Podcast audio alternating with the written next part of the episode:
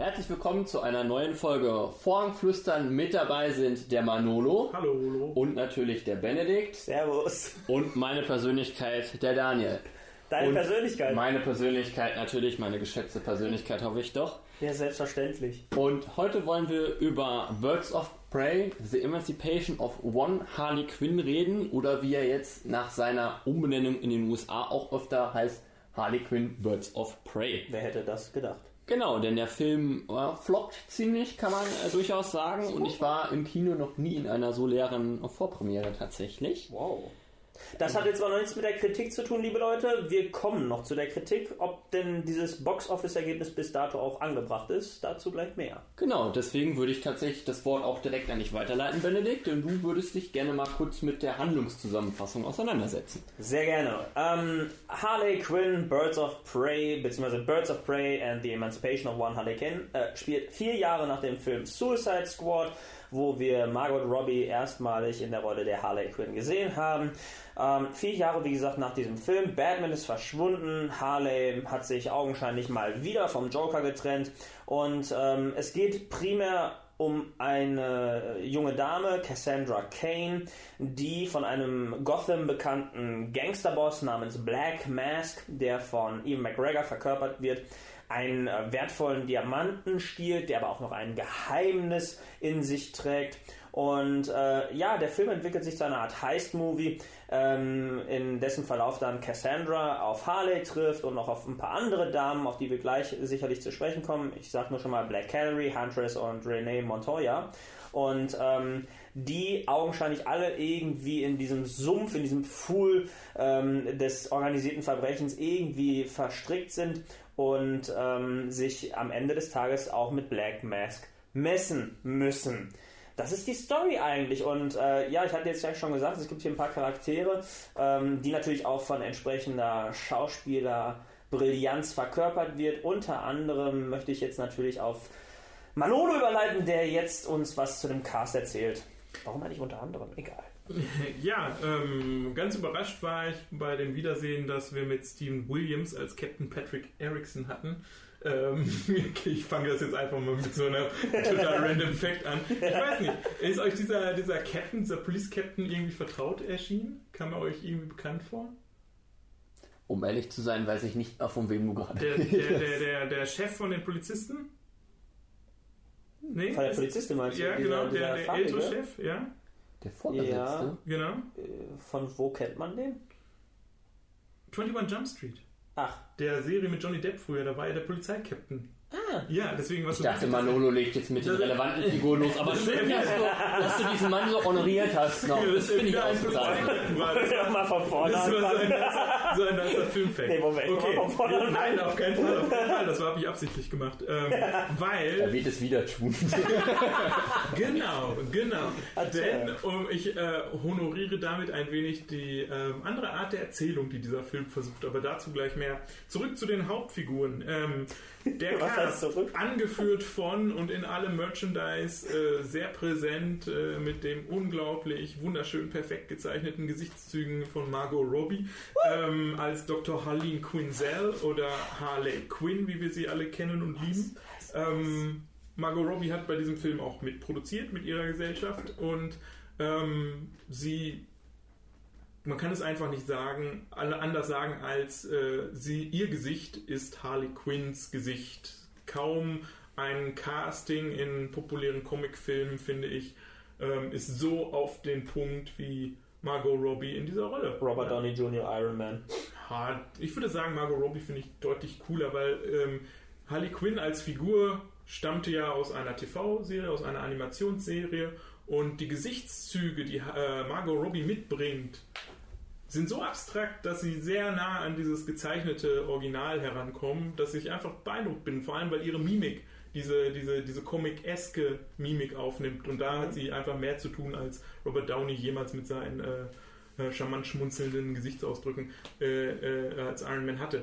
So, aber das ist Birds of Prey und damit ein Film, der nicht nur Harley Quinn im Fokus hat, sondern in Anlehnung an den Titel dieser DC-Comic-Serie, in der verschiedene weibliche Hauptfiguren unterschiedlich besetzt aus Heldinnen und Bösewichtinnen in der DC-Comic-Historie vorkommen, tauchen auch hier aus dem DC-Kosmos einige andere bekannte Figuren auf. Ich würde sagen, den meisten Eindruck hinterlässt Journey Smollett-Bell als Dinah Lance oder Black Canary. Dann haben wir Mary Elizabeth Winstead, die eine sehr kleine, aber sehr prägnante Rolle einnimmt. Sie ist Helena Bertinelli, die Huntress. Wir haben Rosie Perez als Renée Montoya, übrigens auch eine Figur, die aus dem DC Animated Kosmos stammt. Auch dort damals schon eine Person of Color, ein weiblicher Polizeioffizier im Gotham City Police Department.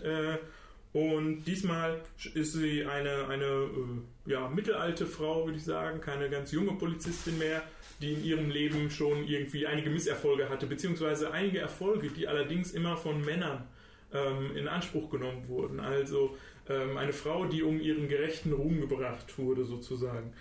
Wir haben dann neben ihrem Vorgesetzten, eben Steven Williams aus 21 Jump Street, der eben derjenige war, dessen Karriere sich auf den Erfolgen von Renée Montoya aufbaute, ein Cast an Bösewichten, die auch bekannte Figuren aus dem DC-Universum sind. Da wäre allen voran zu nennen Chris Messina als Victor Zsasz, ein psychopathischer Killer, der aus dem erweiterten Villenkatalog von Batman stammt. Und Chris Messina schafft es, diese Figur auch mit einer Intensität darzustellen, die ihn, der eigentlich auch ein sehr charmant schauspielernder, sehr Leading Man-artiger, attraktiver Mensch sein kann, doch als einen sehr großen Unsympath darzustellen. Auf eine Weise, wie wir ihn im DCEU bisher noch nicht gesehen haben. Ja, also wirklich ans körperlich reichende, unangenehme Menschen, der eine sehr, sehr bedrohliche Präsenz erzeugt. Und dann haben wir natürlich noch Cassandra Cain, eine Figur in diesem Film, gespielt von Ella J. Basco, die ein wenig wie ein Plot-Device anmuten mag in dem Film. Aber sie ist sozusagen die junge, da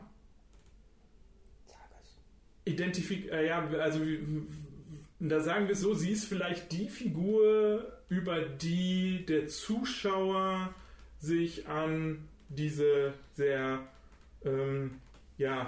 überzeichneten, an die sehr überzogenen Comic-Charaktere anheften kann. Also sie spielt ein junges Mädchen, eine sehr versierte Taschendiebin, und ihre Handlungen bringen sie eigentlich in diesen Plot, in den es darum geht, wie es zu dem Heist eigentlich kommt, dass sie den Schutz von Harley Quinn benötigt, weil sie eigentlich die ist, die den MacGuffin mit sich herumträgt, sozusagen. Und last but not least in dieser Nennung Ewan McGregor als Roman Sionis. Roman Sionis oder Evan, I don't know. Ian, I don't know, he's Scottish as well. Roman Sionis oder Black Mask, auch ein Gotham City Kingpin sozusagen, ein Bösewicht aus dem DC-Kosmos, der wiederum neben seinem Henchman Chris Messina auch eine Charakterisierung erzeugt, schafft, die wir in dieser Form bisher weder bei Marvel noch bei DC im populären Kosmos der Bösewichte gesehen haben. Das Ewan McGregor finde ich grundsätzlich eigentlich immer gut. Hier hat er mich auch überrascht, nicht irgendwie gelangweilt oder sondern er hat einen Weg zu dieser Figur gefunden, zu diesem Kosmos, der es interessant machte, ihn zu sehen. So, ja. Er hat irgendwie auch einige bedrohliche Schwingungen lostreten können. Ja, so viel zum Cast. Dann kommen wir erstmal zu unseren ersten Kurzwertungen. Daniel, hau doch erstmal als erster raus. Ja, ich bin schon wirklich arg gespannt darauf, wie wir uns gleich hier vielleicht wieder an die Kehle gehen. Dazu muss man, denke ich, erstmal sagen, dass ich DC Comics quasi nichts gelesen habe. Also wie Manolo gerade wirklich die Figur noch tiefer vorgestellt hat. Diese Beziehung habe ich zu diesen Figuren nicht, weil ich zum Beispiel auch Victor Zsasz, wenn ich es jetzt richtig ausgesprochen habe, gar nicht kannte als Figur. Und wirklich an diesen Film reingegangen bin im Sinne von Popcorn-Action-Spektakel, ohne diesen tieferen Sinn, den du wahrscheinlich gleich noch aufgreifen wirst. Und dort hatte ich immer etwas das Gefühl, ich würde eine schlechtere Kopie von Deadpool gucken. Das habe ich vorhin schon kontrovers in die Runde geworfen, weil der Film ist trotz 100 Minuten Laufzeit, was wirklich nicht so viel ist im Vergleich zu vielen anderen Superheldenfilmen aktuell, nicht wirklich schafft, seine extrem primitive Story gut zu erzählen, was auch daran liegt, dass der Film ja diese Geschichte halt zu verwirrt erzählt, meiner Meinung nach, weil es gar keine Notwendigkeit gibt, die Geschichte so zu erzählen, wie man das tut. Und mein größtes Problem wirklich ist, dass viele Figuren, einzig und allein würde ich noch Harley Quinn und Black Canary da rausnehmen, unglaublich eindimensional beschrieben sind und man keine Beziehung zu ihnen aufbauen kann und auch meiner Meinung nach in einigen Bereichen wirklich nicht gut geschauspielert sind. Inszenatorisch muss man sagen, der 8. Film des DC Extended Universe ist jetzt der erste mit einem R-Rating, also etwas heftigerer Natur. Das merkt man in einigen Szenen. Ich hatte aber trotzdem das Gefühl, dass der Film zwischendurch ungewöhnlich zahm war, dafür, dass man gesagt hat, wir gehen jetzt blutiger und derber voran, und es war dann trotzdem irgendwie angezogene Handbremse öfter. Das CGI war zwischendurch wieder, da müssen wir bei DC, ich bin halt der Technikfreak, drüber reden, weil technische Umsetzung, Hintergründe und so, das ist immer ein Problem bei DC, und das ist bei diesem Film nicht so schlimm wie bei manchen anderen Werken, wie zum Beispiel Justice League oder Wonder Woman im Finale gewesen, aber es ist immer noch problematisch für mich gewesen. Ansonsten war der Film ganz nett, hatte ein paar ganz coole Actionsequenzen drin und Margot Robbie als Harley Quinn ist durchaus interessant, aber ich würde erstmal tatsächlich nur 6,5 von 10 Punkten in den Raum werfen, weil der Film, obwohl ich keine großen Erwartungen hatte und wirklich Bock hatte im Kino den zu gucken, mich nicht so abgeholt hat, und das, wie gesagt, obwohl ich halt keine hohen Erwartungen hatte. Manolo, ich sehe schon, du betrachtest mich mit sorgenvollen Augen. Dann würde ich doch an dich weiterreichen. Nee, meine sorgenvollen Augen waren nur gerade wegen wenn es winkt, dass ich jetzt dran bin. Ich dachte, ich hätte noch ein paar Minuten mehr, meine Gedanken zu sortieren. Das war alles Taktik. 6,5 hast du gesagt, ne? Ja. Also, ich muss ja sagen, was das DCEU angeht, bin ich mittlerweile ja mit sehr wenig schon sehr zufrieden. So traurig das auch sein mag. Eben als ich den Cast nachschaute, war auf Wikipedia bei Birds of Prey dann im Grunde vorheriger Film im DCEU, nächster Film im DCEU. Da werden wir später wahrscheinlich nochmal drauf eingehen. Der vorherige war Shazam, der nächste wird Wonder Woman 84 sein. Eines der Highlights für mich beim Filmschauen diesmal war, dass Wonder Woman 84 Trailer direkt vor dem Film kam, also ich freue mich schon massiv auf den. Genug der Lobhudelei. Es war für mich ein deutlich besserer DCEU-Film, als der Mainstream DCEU bisher für mich war. Also außer Wonder Woman habe ich keinen wirklich richtig krass abgefeiert. Und dieser war für mich ein Freiwurf in die richtige Richtung, gerade wenn wir davon ausgehen, dass es ein Sequel, wie auch immer gearteter Spin-Off zu Suicide Squad war, wo für mich tatsächlich Margot Robbie als Harley Quinn der einzige Lichtblick dieses ganzen Films war, tatsächlich. Und es einfach so traurig war, wie schnell immer wieder weggeschnitten wurde von ihr. Nicht nur, weil sie eine hübsche Frau ist und ich sie gerne angucke, sondern weil sie Szenen tragen konnte, aber der Schnitt sich in keinster Weise ihrer Stärken bewusst war. Und zu sagen so, wow, wir haben mit Margot Robbie eine Schauspielerin eines wirklich A-Class-Kalibers, die passioniert mit einer unserer Comicbook-Figuren umgeht, auf eine Weise, diese belebt, dass wir ihr einen Film geben, war hellsichtiger Moment auf der Seite von Warner Brothers, und Drehbuch wie auch Regie an eine Frau zu geben, war ebenso hellsichtig. Ich glaube, unter anderen Bedingungen hätte Margot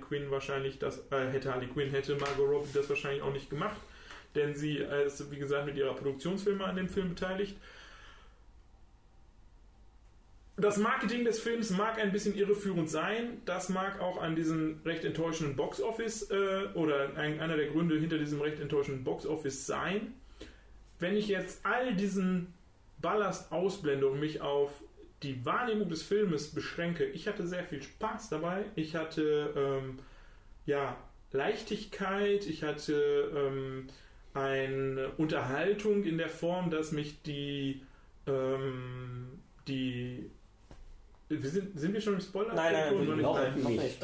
Dass mich die technische Machart des Films, also die Art der Erzählung, wir benutzen Voice-Over, ja, wir sind also sozusagen im Headspace der Figur, wir erzählen in Rückblenden, anachronistisch, also so in zunehmender Rückblende mehr Kontext aufzubauen und dann die Geschichte quasi abspulen lassen und Beziehungen darzustellen.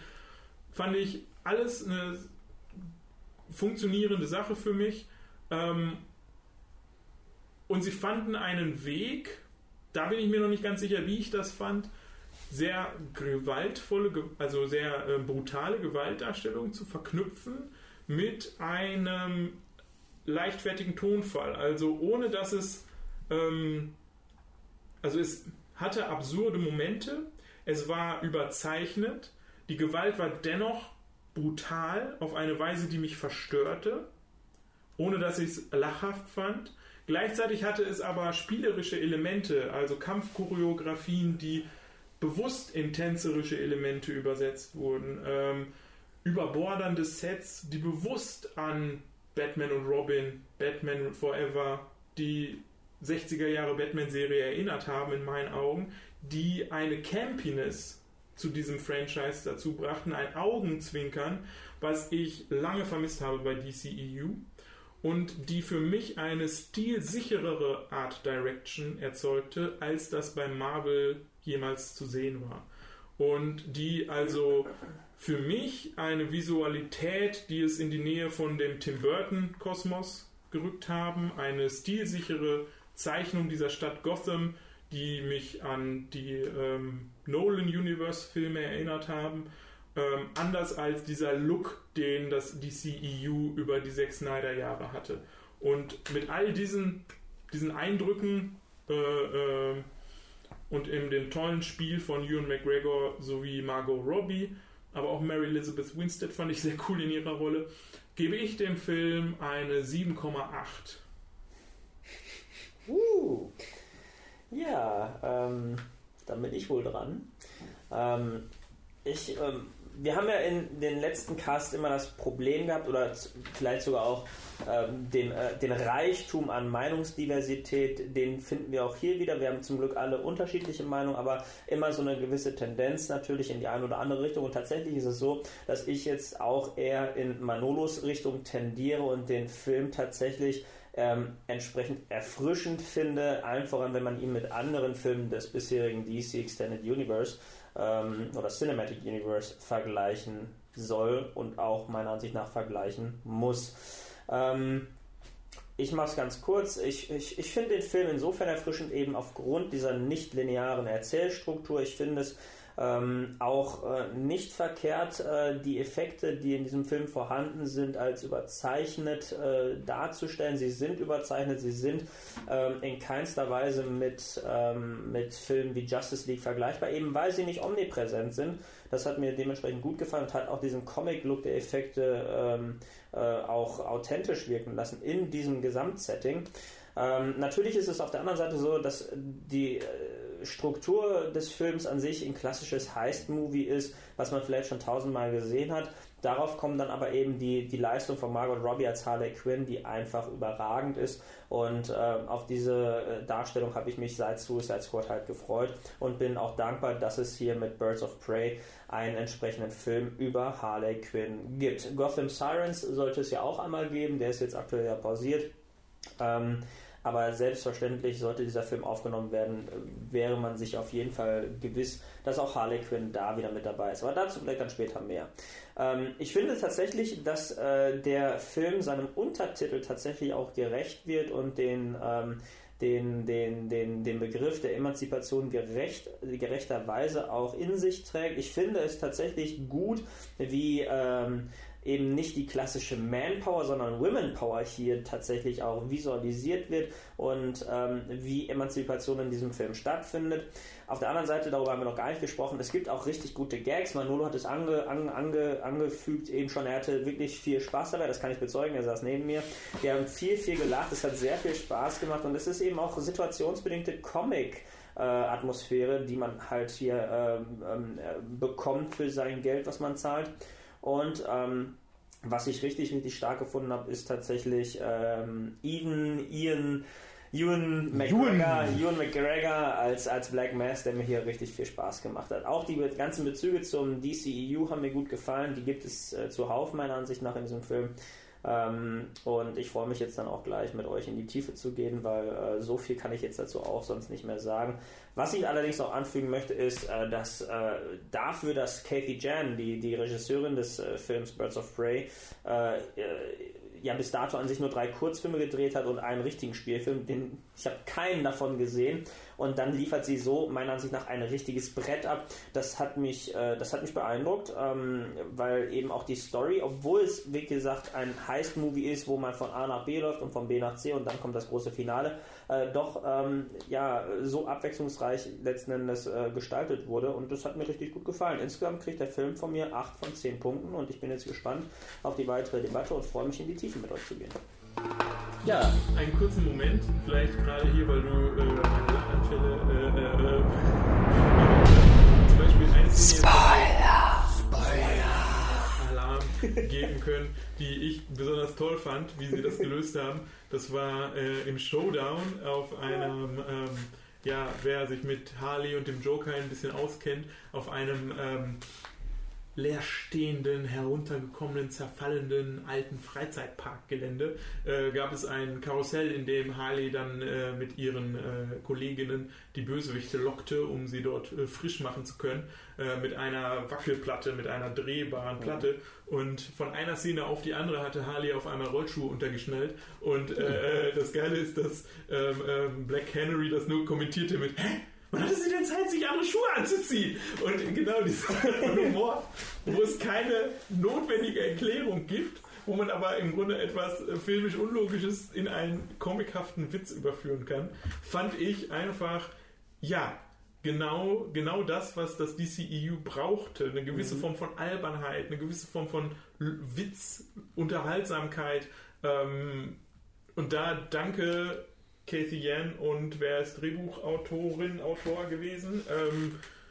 Lass mich das eben Credit, wo Credit gebührt, sagen. Oh Moment, ich bin auf der falschen. Manolo googelt noch, Daniel. Ja. So, da haben wir es. Ich lasse Manolo nochmal eben die Ehre, wem Ehre gebührt. Christina Hodson ist Drehbuchautorin gewesen. Stimmt. Genau. Ehre, wem Ehre gebührt. Das hat Spaß gemacht, und von dieser Art Humor gab es einiges. Ja. Genau, da kann ich jetzt, das ist wirklich ideal, dass ihr das so seht, weil das war tatsächlich mein Gedankengang. Ich habe während des Films kein einziges Mal lachen müssen. Das war wirklich so, das ist jetzt bestimmt der härteste Break, der Mann hat keinen Humor, aber es war bei mir immer nur dieses, für ein nettes Lächeln hat es durchaus gereicht, mildly fun. Aber ich musste nie derbe lachen, weil ich das Ganze immer extrem überzeichnet fand und auch einfach zu gewollt, wohingegen ich zum Beispiel, wenn ich mich erinnere, ich habe ziemlich genau zum gleichen Zeitraum Aquaman im vergangenen Jahr gesehen. Bei diesem Film musste ich unfassbar oft mega laut lachen, weil mir da dieser Humor genau gefallen hat.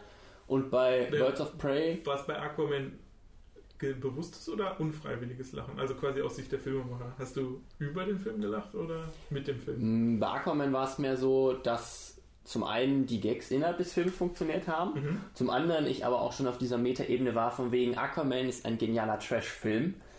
Und wenn dann zum Ende, ich erinnere mich noch daran, liebe Grüße an dieser Stelle an den Kollegen, der sagte, jetzt brauchen wir noch eine Slow-Motion bei dieser extrem emotionalen Szene, und es kam eine extrem überzeichnete Slow-Motion, wie in einem Top-Trash-Film, und wir sind aufgestanden und haben gejubelt. Und ich so, jetzt brauchen wir noch ein Close-Up, und dann kam dieses reingesimmte Close-Up, so richtig klischeehaft, und das hat mich wirklich total zum Lachen gebracht bei diesem Film. Ich habe den auch nochmal geguckt. Und das war bei Birds of Prey nie so der Fall. Es gab immer so die Momente, wo man merkte, aha, da ist dieser Gag, wo ich dann auch dachte, okay. Aber ich habe zum Beispiel, das hatte ich ja vorhin schon angemerkt, in der Vorpremiere gesessen und ich hatte auch das Gefühl tatsächlich, dass es dem Saal ähnlich ging wie mir. Dass vereinzelte Leute immer den Humor gut aufnehmen konnten. Aber dieses, ich habe immer auf dieses Schild gewartet, so, aha, das ist der Gag und oben leuchtet bitte jetzt Lachen auf. So wie das manchmal im Fernsehen mit bitte klatschen ist. Und das hat mich irgendwie ein bisschen überrascht, weil ich schon dachte, dass der Film in dieser Hinsicht mehr leisten kann, da er eben auch durch sein R-Rating auch einfach derber sein darf, was er auch an einigen Stellen war. Weil ich dann wiederum, du hast es vorhin angesprochen mit dem, da habe ich dich ziemlich verwirrt angeguckt, glaube ich, sagt das, dass der Gewaltgrad dich teilweise auch verstört hätte. Das hat mich zum Beispiel überhaupt nicht getroffen, weil ich tatsächlich sehr verwundert war, dass Birds of Prey ziemlich zahm war im Gewaltgrad. Es gibt die eine oder andere härtere Szene, wo sie zum Beispiel in dem einen netten Mann in der, ja, im Club die Beine bricht oder am Ende, wir sind ja im Spoilerbereich, jemanden zu Fischfutter verarbeitet, sagen wir es mal so. Aber ansonsten hatte ich nie das Gefühl, dass dieser Film so richtig voll draufdrucken möchte, auch einfach. Gar nicht, dass es nicht gekonnt hätte, sondern einfach es nie wollte. Ich leite jetzt einfach mal direkt das wieder zu euch zurück, wie also ihr das so seht. Also ich denke zum Beispiel auch an diese Szene, wo sie in dieser Asservatenkammer unterwegs sind. Und Harley Quinn, also Harley Quinns Weapon of Choice sind Baseballschläger, Hämmer, all diese Sachen. Und ich fand die Darstellung dessen, es ist nicht 90er Jahre Kinderanimation, wo halt BAM! Jemand was abkriegt und ein komisches Gesicht macht und quer durch den Raum. Es ist auch nicht Biff Boom Bang Batman aus den 60ern, sondern es ist ein Hammer ins Gesicht, Platsch und es kommt Blut gespritzt. Also ich finde das, also quasi diese Art von zeig mir einen Marvel-Film, der solche Schlägereien hat. Ja, also das ist halt, und dafür ist es. Und du beziehst es dann aber, um es jetzt wirklich richtig zu verstehen, in Bezug zu auch anderen Superheldenfilmen. Weil ich es wirklich, mein Compare war jetzt wirklich zu anderen Filmen, die heftiger auch vorgehen. Bezogen zu Marvel-Filmen würde ich dir vollkommen recht geben, wüsste ich jetzt keinen Film, der wirklich so heftig vorgeht auch. Ich wüsste jetzt auch keinen Film des MCU, der ein R-Rating hat. Also der letzte aus dem Bereich wären wahrscheinlich die Punisher-Filme oder halt dann Blade, Anfang der 90er. Von Marvel, die halt in Richtung Brutale gegangen wären. Stimmt, Deadpool, aber Deadpool an sich gehört nicht zum Logan, genau. Gehören aber beide nicht zum Marvel Cinematic Universe, aber ja, sowohl, stimmt. Aber zum Beispiel auch, Punisher und Blade nicht zum Marvel Cinematic Universe. Genau. Ja, ich finde den Film eigentlich gar nicht so gewalttätig. Also klar, man hat hier Gewalt, die gezeigt wird, aber zum Beispiel auch in den Szenen, wo Harley Quinn mit dem Baseballschläger loslegt, also entweder lag es am Schnitt oder weil überhaupt die Szenerie dann immer so schnell war, so viel Blut habe ich da nicht spritzen sehen. Ne? Und also ich bin ohnehin, ich finde Gewalt in Filmen nicht verkehrt, solange Gewalt benutzt wird, um als Stilelement zu fungieren. Und das passt ja auf den Charakter der Harley Quinn. Dementsprechend finde ich es in Ordnung. Aber trotzdem fand ich die Darstellung von Gewalt hier nicht so explizit. Also vielleicht nochmal to back up. Für mich ist da die Menge an Blut, die spritzt, nicht die entscheidende, um zu sagen, etwas ist gewalttätig. Also Heath Ledger, der dem schwarzen Gangster nicht im Bild einen Bleistift ins Auge rammt und ihn damit tötet, weil er das Gehirn durchpierst, ist super gewalttätig, ohne einen Schnitt Blut und ohne das überhaupt direkt zu sehen. Das war nicht diese quasi suggerierte Gewalt, die passiert, wenn ich einen Baseballschläger in die Hand nehme und auf einen Körper schlage, ist für mich gewalttätig. Das ist brutal. Aber auch überzogen, deswegen fand ich sie nicht schlimm. Und das ist das, wo ich sage, für mich ist es trotzdem hart, auch wenn ich unterhalten bin. Und das ist dieser Sprung, den der Film halt macht. Das waren für mich körperlich krasse Prügeleien. Das waren für mich Dinge, die ich irgendwie selber spürte. Und deswegen verdient er dieses R-Rating, weil das komplett auf die leichte Schulter zu nehmen, wäre eine Verherrlichung von Gewalt. Deswegen sage ich ja, also ich bin ja auch mit dem Rating selber und der FSK-Freigabe hier in Deutschland ab 16 Jahren vollkommen zufrieden. Ab 12 würde ich den niemals freigeben. Das wäre viel zu krass. Aber nevertheless, es ist trotzdem eine Form der Gewaltdarstellung, die anders beispielsweise als in Batman The Dark Knight hier tatsächlich primär dann doch der Unterhaltung dient. Ne? Der Joker von Heath Ledger, der sollte auf eine andere Form und eine andere Art und Weise unterhalten, als es Harley Quinn mit ihrer Gewalt tut. Da möchte ich einfach nur das Zitat von Alfred anfügen, der treffend beschreibt. Ja, genau. Ja, genau. Und Harley Quinn ist ja an sich schon so... hier wäre. Ja, genau. Aber Harley Quinn ist halt so ein lockerer Charakter, der einfach der Inbegriff der anarchischen Freiheit ist und einfach das machen möchte, was sie will. Beziehungsweise das ist ja ihr Ziel in diesem Film. Sie möchte sich ja emanzipieren von dem Patriarchat, dem Patriarchen Joker, und flüchtet sich aber dann nur in die Hände eines anderen Patriarchen, um dann selber auf den Trichter zu kommen, okay, ich tatsächlich bin selbstbestimmt, ich kann für mich selber sorgen, ich nehme jetzt mein Schicksal und mein Leben selbst in die Hand.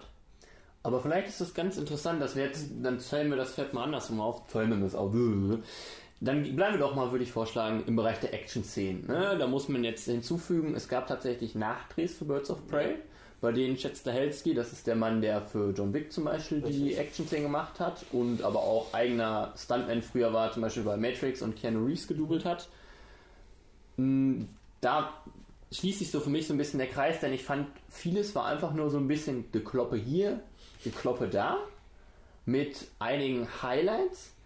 Wobei, ich habe zum Beispiel das Behind the Scenes mit Margot Robbie auch gesehen. Sie hat sich sehr oft dubeln lassen, weil sie auch ehrlich zugegeben hat, dass sie es halt selber einfach physisch nicht könnte. Mhm. Und ich hatte oft den Eindruck, dass Chad Stahelski sehr choreografiert gearbeitet hat. Also es ist mir in diesem Film selten wie bei anderen Filmen aufgefallen, dies ist jetzt eine Choreografie. Die Reaktion folgt eigentlich schon vor der Aktion. Also ich ducke mich schon weg, bevor der Schlag kommt. Es gab da immer diese kleinen Highlights, zum Beispiel im Gefängnis, wenn dann im Wasser in Slow Motion sie sich einmal um die eigene Achse quasi dreht oder sowas war. Oder welche Szene fand ich noch cool? Eigentlich die Slow Motion Szenen. Auch das mit der Fun Gun zum Beispiel. Ja. Farbenfroh Leute mit, es waren glaube ich Blank Bullets oder so, dieses Gummigeschossartige. Das fand ich immer cool und dazwischen war sehr viel. Es kriegt mal einer halt hier links den Baseballschläger mit, es kriegt mal da einer rechts den mit, pow, pow, pow. Das war wirklich für mich, da hätten diese Effekte quasi von Adam West, Batman oder so gut reingepasst in den Film. Weswegen ich das zum Beispiel auch vielleicht gar nicht so intensiv wahrgenommen habe vor der Gewalt, weil es immer dieses Highlight gab und daneben bei dieses Gewisch nebenbei. Diese Choreografien an sich fand ich gut, aber mir hat immer so das gewisse etwas gefühlt. Ich hatte ja zum Beispiel Deadpool schon erwähnt und die Autobahnszene in Deadpool ist für mich nach wie vor einer der besten Action-Szenen überhaupt, weil sie komödiantisch gut funktioniert, weil sie toll inszeniert ist, weil sie coole Shots hat. Und bei Birds of Prey gab es immer nur diesen Moment und das fand ich schade, weil dieser Moment nur kurz war und dann kam wieder sehr viel Belangloses nebenbei. Damit ist dieser Film aber auch wesentlich geerdeter als beispielsweise Deadpool, weil das, was Deadpool kann, kann Harley Quinn. Wenn sie das tun würde, würde sie sterben. Und Deadpool kann nicht sterben. Das ist halt das Problem dieses Charakters, beziehungsweise das Leidwesen dieses Charakters. Und dementsprechend finde ich es eigentlich auch gut, dass man mit Harley Quinn einen so überzeichneten Charakter, der so vom Wahnsinn an sich auch zerfressen ist eigentlich, und an sich ein total affektiert handelndes Wesen ist, dann doch so hat ans Limit gehen lassen, dass man sich denkt, okay, an sich, die hat keine Superkräfte, die ist einfach nur total bescheuert und dass sie das trotzdem, was sie in diesem Film tut und damit durchkommt. Sie hätte ja an sich schon bei der ersten Konfrontation mit Black Mask, bei der ersten richtigen Konfrontation, als sie in der Lobby am Stuhl gefesselt ist, hätte sie sterben können. Und trotzdem schafft sie es, sich aus dieser Szenerie irgendwie herauszureden und zu überleben. In der Situation ist sie tatsächlich der Inbegriff des Opportunismus und schafft es dann aber trotzdem, und das meine ich ja eben, sich zu entwickeln und sich in diesem Fall auch im besten Sinne des Wortes zu emanzipieren und auf eigenen Beinen zu stehen und dann natürlich auch das volle Risiko zu tragen. Ich hatte tatsächlich während des Films, gerade im Finale, ihr hattet den Rummelplatz angesprochen auch, muss ich tatsächlich unfreiwillig an die Scooby-Doo-Fernsehserie denken, in der es immer diese eine Sequenz gibt, wo sie durch die Gegend rennen und lustige Musik spielt und so, weil das hat mich zum Beispiel überhaupt nicht überzeugt, weil ihr hattet das vorhin sehr positiv erwähnt, zum Beispiel das mit den Rollschuhen, das fand ich ein gelogenes Element innerhalb dieser Sache, aber ansonsten war es eigentlich belanglos. Was fand ich auch daran lag, dass das Setting dieser Ruheplatz war offensichtlich aus dem Computer generiert, zumindest von außen, konnte man für mich sehr gut erkennen, was mir komplett diese physische Attraktivität dieses Platzes weggenommen hat. Das war zum Beispiel, ist mir extrem negativ aufgefallen, als sie quasi am Anfang ihren Beziehungsstatus ja öffentlich geändert hat, eigentlich diese Jagd auf sich selbst eröffnet hat, um diese Chemiefabrik hochzujagen. Und du hast wirklich gesehen, es steht eine Margot Robbie im Studio und hinten wird dann irgendwer eine Chemiefabrik hinballern. Und es passte einfach nicht zusammen. Du hattest diesen Look erwähnt vom Film. Ich finde immer, das DCEU hat eine sehr fake aussehende Umwelt. Das hatte es in Man of Steel, hatte es in Justice League. Und ich weiß nicht, ob sich irgendwer entschieden hat, aus Trotz, wir ziehen diesen Look jetzt durch, obwohl er wirklich von vielen Leuten kritisiert wird dafür, dass er einfach unecht wirkt. Und das meinte ich eben schon mal mein Kurzfazit. Das finde ich ist ein Vorteil des DCU, wenn es um solche Filme wie eben Birds of Prey geht. Wenn man diesen visuellen Stil komplett durchzieht in einem CGI-Monster wie Justice League, ist der Film visuell Schrott. Darüber können wir uns, glaube ich... Da können wir uns gut einigen. Darüber können wir uns einigen, darauf können wir uns einigen. Oder wenn wir an Wonder Woman denken, dieses komplette CGI-Gesicht von Ares war es, ne? Alleine das Feuer. Jetzt ging gar nicht, ne? Aber wie gesagt, in solchen hier, aber der Rest von Wonder Woman? Da reden wir später drüber. Ist an sich super. Aber in solchen Momenten, wo dann halt der Klimax kommt, dann erwartet man auch, dass es stimmt und das hat halt nicht gestimmt. So, jetzt wieder zu Birds of Prey. Wenn da dann so Szenen sind, wie beispielsweise diese Ace Chemicals Fabrik, die einfach hochgeht, dann fand ich diesen DCU-Look schon wieder passend, weil sich die DCU-Filme hier tatsächlich im Abgrenzung zum Marvel Cinematic Universe tatsächlich als reine Comicfilme meiner Ansicht nach verstehen. Marvel Cinematic Universe, das sind Filme, die auf Comics basieren, aber gleichzeitig, vor allem wenn wir an die Anfänge denken, 2008, 2009, den ersten Iron Man, die sehr auch auf Realismus noch sich zurückgesetzt haben. Das haben wir ja hier gar nicht. Das ist ja komplett absurd. Welche Tierhandlung in Deutschland oder in den Staaten hat Hyänen? Ne? Also da fängt es ja schon an. Weil ich glaube, es war auch keine offizielle Tierhandlung. Nevertheless, egal. Aber ich finde einfach dieses überzeichnete, auch in Bezug auf den visuellen Stil, überzeichnete Naturell des Filmes, das hat mir hier richtig gut gefallen. Wobei ich da direkt einwerfen würde, ich fand, der Film war da nicht konsistent. Denn es gab immer wieder, wenn er das komplett durchgezogen hätte, hätte ich gesagt, mir persönlich gefällt dieser Look nicht, aber er hat es konsistent gemacht. Ja, es gibt aber zum Beispiel auch zwischendurch immer diese Stadtüberflüge, wo du offensichtlich siehst, es ist Stock-Footage von... Lass mich nicht lügen. Chicago, New York, irgendwie sowas. Und diese Mischung passte für mich nicht. So ein Film kauft keine Stock-Footage ein. Also aber ihr wisst, welche Szene ich meine. Ja, und eben diesen Absatz immer zu den anderen Sachen. Wenn der Film rein diesen Look gehalten hätte, dieses bunte Gotham wirklich. Wenn er das gehalten hätte, dann wären wir bei dem gleichen Problem wie bei Justice. Genau. Und das ist gerade das, was, also ich habe den Freizeitpark ja eben lobend erwähnt und er hat mich auf eine positive Weise eben an diese abstrusen Welten von den Tim Burton Batman-Filmen erinnert so. Ja, das ist dieser, okay, in Gotham kommt wie in London halt, wenn man es braucht, Nebel. So, ja, ist irgendwie Ostküste USA, aber irgendwie, wenn wir es brauchen, haben wir Nebel da. Ich finde es erfrischend, wenn ich sagen kann, in einem DCEU, Gotham City oder Metropolis oder was auch immer, wird wenigstens mal in Chicago oder irgendwo gedreht, wo es halt echte Straßen gibt. Mhm. Und ich habe dann halt nicht nur, weil diesen Look-Unterschied sieht man ganz stark, finde ich, bei Batman Begins versus Dark Knight. The Dark Knight ist massiv krass in Chicago gedreht worden. Batman Begins, da ist Gotham City noch viel stärker designt, viel stärker komponiert durch CGI-Geschichten, aber auch durch diese gesamte...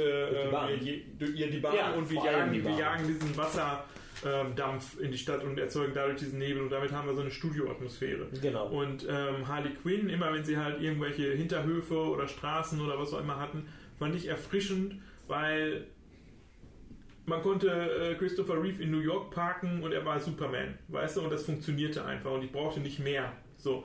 Und bei Marvel habe ich so, ich habe jetzt irgendwie New York, weil alle Marvel Comics in New York spielen, aber ich hab ein digitales New York. Ich habe nicht, guck dir Sokovia in Avengers 2 an oder wie immer diese Stadt hieß. Mhm. Ja, das da ist eine Artifizialität da drin, auch wenn du sagst, das ist irgendwie basiert in Realität. Die Anfangsjahre. Die Anfangsjahre, ja, aber das war eher durch Notwendigkeit. Also irgendwie ist, weiß ich nicht, also ich hatte jetzt kaum bei dem Joker hatten wir ein Gefühl, wir sind im New York der 80er Jahre. Bei Captain Marvel hatten wir nicht das Gefühl, wir sind in einem Ort in den USA in den 90ern, sondern okay, wir haben die Leute so... Genau, es war eben ein Set, wir haben die Leute so designt, die sahen jünger aus und alles und die Kleidung und so weiter, aber es war nicht irgendwie die echte Welt gefühlt. Und Harley Quinn ist wiederum größtenteils in der echten Welt. Ich habe Axis Chemicals, was hinter mir... Aber auch nicht nur das Ding explodiert und sieht künstlich aus, sondern die ganze Architektur von Axis Chemicals ist wieder so ein überborderndes Ding. Genau. Weil normalerweise würde niemand an eine Chemiefabrik so nah dran kommen. Wahrscheinlich. So. Und die würde auch nicht so, oh, ich gehe mal gerade den Hafen entlang. Ach, da ist ja diese 500 Meter hohe Chemiefabrik. Das ist Comicland. Genau, das ist Comicland. Und so funktionierte für mich dann halt auch dieser Rummelplatz am Ende. Ne? Der war halt genau diese Bildsprache, die ich aus Killing Joke, aus Long Halloween und wie sie alle heißen. Von aus der Serie Gotham mitunter auch kenne, finde ich. Die Fernsehserie Gotham, da habe ich nicht so viel von geguckt, aber Gotham ist immer... Vom Flair hat es mich tatsächlich massiv in diese Welt wieder reingezogen. Metropolis ist sehr nah an New York und an der echten Welt. Mit Gotham City ist irgendwie... weiß ich nicht, Fritz Langs Metropolis, also ein expressionistischer Film, also die Stadt eines expressionistischen Films übertragen auf unsere reale Welt, aber und damit ist es irgendwie ein Fantasieort, Projektionsort. Und wenn Gotham City so dargestellt wird, auch einfach nur um eine Kulisse darzustellen, ist mir das 1000-mal lieber als die DCEU-Lösungen mit CGI, Blitzeffektkämpfen, wie es das Ende von Suicide Squad beispielsweise auch war, was sowohl bei Wonder Woman als auch bei Batman wie Superman, bei Justice League immer wieder aufkam und man dachte sich... Aber durchaus interessant. Das heißt, den Faktor, wo du ihn quasi positiv bewertest, werte ich ihn eigentlich negativ. Also wir sind uns einig über die Entwicklung des Films, aber während ihr die wirklich positiv dem Film zu bewertet, finde ich sie eher wirklich auf den negativen. Ja, aber weil es hier reduziert ist auf das, wofür es nötig ist, aber nicht auf den Gesamtlook des Films, sondern es ist dafür da, um einen Ort zu charakterisieren oder einen anderen Ort. Genau, und ich hatte halt immer das Gefühl, ich werde in dem Moment aus diesem Film herausgezogen, weil es für mich alles zu falsch war. Aber wirklich interessant. Das ist mal wirklich eigentlich die genau gegensätzliche Auslegung dessen. Ja, durchaus spannend. Ich finde, vom Set-Design hat der Film einen Ort oder ein bestimmtes oder... Die Unterkunft von Ewan McGregors Charakter Black Mask. Das Penthouse, was immer auch da, wo er lebte, mit seinen Kunstgegenständen. Was aber gleichzeitig den Look eines Lagerhauses hatte, gefühlt. Ja, auf eine gewisse Weise, aber gleichzeitig hatte es mit dieser Hortung dieser Design- und Kunstgegenstände, hatte es im Grunde so eine Art Brücke. Es war für mich so eine Art Brücke zwischen, wir haben eine reale Stadt, wir haben am Ende diesen CGI-Freizeitpark und wir haben diese... Ja, genau. Um dann an dieser Stelle auf den vielleicht auftretenden Lärm zu kommen, tatsächlich, wo wir bei Sound sind, um das jetzt mal einzuwerfen, weil Manolo gerade rausgegangen ist. Ich dachte, es wäre irgendwie was an meiner Therme, mein Nachbar saugt im Treppenhaus. Ich war schon gerade dabei, dass ich an dem Punkt jetzt tatsächlich dachte, gehen wir auf das Sounddesign. Das ist mir nämlich extrem negativ aufgefallen. Ich weiß nicht, habt ihr den Film, ihr habt ihn auf Deutsch gesehen oder in Englisch? Ja. Habt ihr ihn in einem Atmos-Saal gesehen? Ja. Das würde mich jetzt echt interessieren, weil wir, Benedikt und Manolo, haben den Film zusammen gesehen und ich habe ihn halt, ich glaube, einen Tag sogar vor euch gesehen, in der Vorpremiere. Dieser Film hatte ein unglaublich schwaches Sounddesign, meiner Meinung nach. Ich habe in der letzten Zeit selten im Kino gesessen und gedacht, hat der wenig Pfeffer, was aber meiner Meinung nach eben nicht am Saal lag, deswegen würde mich gleich interessieren, was ihr sagt. Und auch während einiger Szenen wurde immer extrem zu leise Musik noch eingespielt. Gerade während der Kämpfe auch dudelte im Hintergrund irgendwas fast wie Fahrstuhlmusik, was man entweder lauter hätte machen müssen oder gar nicht hätte spielen sollen. Da würde mich jetzt interessieren, ist euch das auch aufgefallen? Nee, gar nicht störend, aber ich habe auch viel Popcorn gecruncht. Ich auch, aber nee. Wir merken, wo der Fokus während eines Films also liegt. Ja, auf dem, was auf der Leinwand läuft. Also das habe ich tatsächlich... Nee, aber es ist mir so nicht störend aufgefallen. Ich meine, wir saßen vor den D-Box sitzen, eine Reihe vor. hat eigentlich eine richtig geile Soundkulisse und ich muss sagen, also ich habe den Wumms eines jeden Baseballschlags mitten ins Gesicht auch mitbekommen. Okay, dann hattest du definitiv ein anderes Empfinden als ich, weil ich da wirklich was vermisst habe an Power. Mhm. Aber nicht das Gefühl hatte, dass man sagt, okay, der Saal wurde jetzt quasi sehr runtergefahren. Ich hatte auch das Gefühl, dass der Bass ordentlich geknallt hat in den Szenen. Also das hat mir eigentlich ganz gut gefallen. Ich habe diesen Impact tatsächlich gespürt. Das hat vibriert. Interessant. Ja, vom Sound fand ich das cool. Also so wie ich es wahrgenommen habe in der Situation. Ja, aber das hatte mich jetzt wirklich mal interessiert, weil ich da wirklich, ich bin ja großer technischer Fan eigentlich immer und das ist mir, ich lobe das eigentlich immer, immerhin hat der Bass geknallt und bei dem Fall habe ich gedacht, oh, da wäre aber noch Luft nach oben gewesen. Es war, wie ich das auch bei der Gewalt sagte, irgendwie zahm. Okay. Und der Film insgesamt war mir einfach zu zahm. Also darf ich es mal einmal quasi auf die Spitze treiben? Jetzt kommt. War dir zu weiblich? Boah, jetzt geht's ab. Jetzt gehen wir in Richtung der Figuren, ne? Ja, endlich. Nein, ich weiß nicht. Also so, quasi, wir haben diesen Film so mit dem Untertitel The Emancipation of One, oder The Fantabulous Emancipation of One Harley Quinn im Englischen, im Deutschen The Emancipation of Harley Quinn. Man hat dann halt diese englische Satzkonstruktion nicht verstanden im Deutschen und hat sich nicht getraut, den gesamten Untertitel runterzupacken, sondern hat einen englischen Titel gekürzt. Germany, wir können sowas nicht gut. Und was ich ganz interessant fand, wenn wir im Grunde anschließen an unsere fantastische und noch immer auf Fortsetzung wartende Joker-Episode, denn irgendwie sie kommt. Dieser Joker ist unglaublich präsent in diesem Film. Yeah. Unglaublich präsent in diesem Film, während wir ihn nur als Animationsfigur, als Zeichnung und ganz unscharf im Anschnitt von vielleicht Outtakes von Suicide Squad. Das war kein Outtake, das war eine Szene. Das war eine Szene? Ja, klar.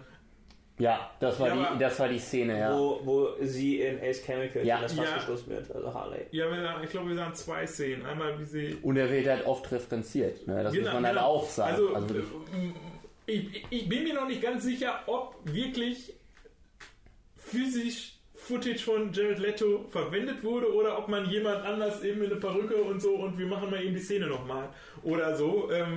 Wie gesagt, der Joker, den wir in den Zeichnungen sehen, ist Joker, wie wir ihn aus allen Comics kennen, wie jeder ihn im Kopf hat. Es ist nicht, ich habe Silbergrills, weil Batman mir die Zähne ausgeschlagen hat und auf meiner Stirn steht Damaged Joker. Es ist nicht der Joker. Also insofern, wir haben Joker als Idee, Joker als wie wir ihn kennen, genau. Joker, wie er im populären Kosmos unterwegs ist, in allen Hinterköpfen sozusagen.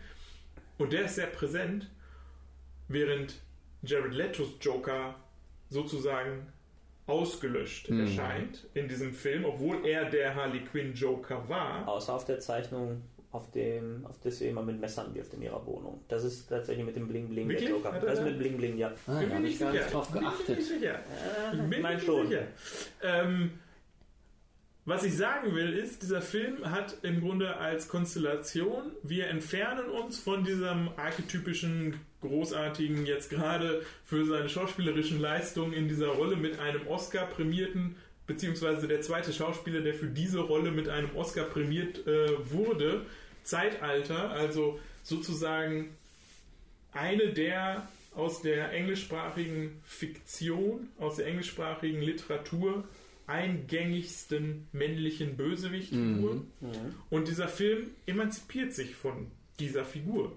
Dieser Film benutzt Joker, obwohl er ihn nicht benutzt, so viel souveräner als Suicide Squad, das mit 15 Minuten Footage von Jared Leto vermochte, dass ich sage, wow, was immer an diesem Drehbuch auch an Schwächen vorkommt, ihr habt erstmal ein Verständnis für, was bedeutet diese Figur in der Popkultur, was mache ich mit dieser Figur für diesen Charakter, für Harley Quinn, wie verstehe ich dieses Verhältnis zwischen den Figuren und wie kann ich aus dieser misshandelnden Grundkonstellation, weil das war eigentlich dieses Verhältnis zwischen Harley und Joker, während Suicide Squad da irgendwie eine Romanze rausstricken wollte, eine Wunschvorstellung, was auch immer, so dieses schlechte Wegschneiden will, dieses, ne, sondern irgendwie so, oh ja, die sind füreinander bestimmt, also so einen ganz, weiß ich nicht, irgendwie ganz kranken Umgang fand, hat dieser Film eine sehr schöne, ja, Motivation erzeugen können, für diese Figur so zu sein, wie sie im Film wird. Ja, dann werde ich doch mal direkt deine Frage beantworten, die du gestellt hast, ob dieser Film mir zu weiblich war. Das hast du ja vor 5 Minuten, bevor du den Monolog...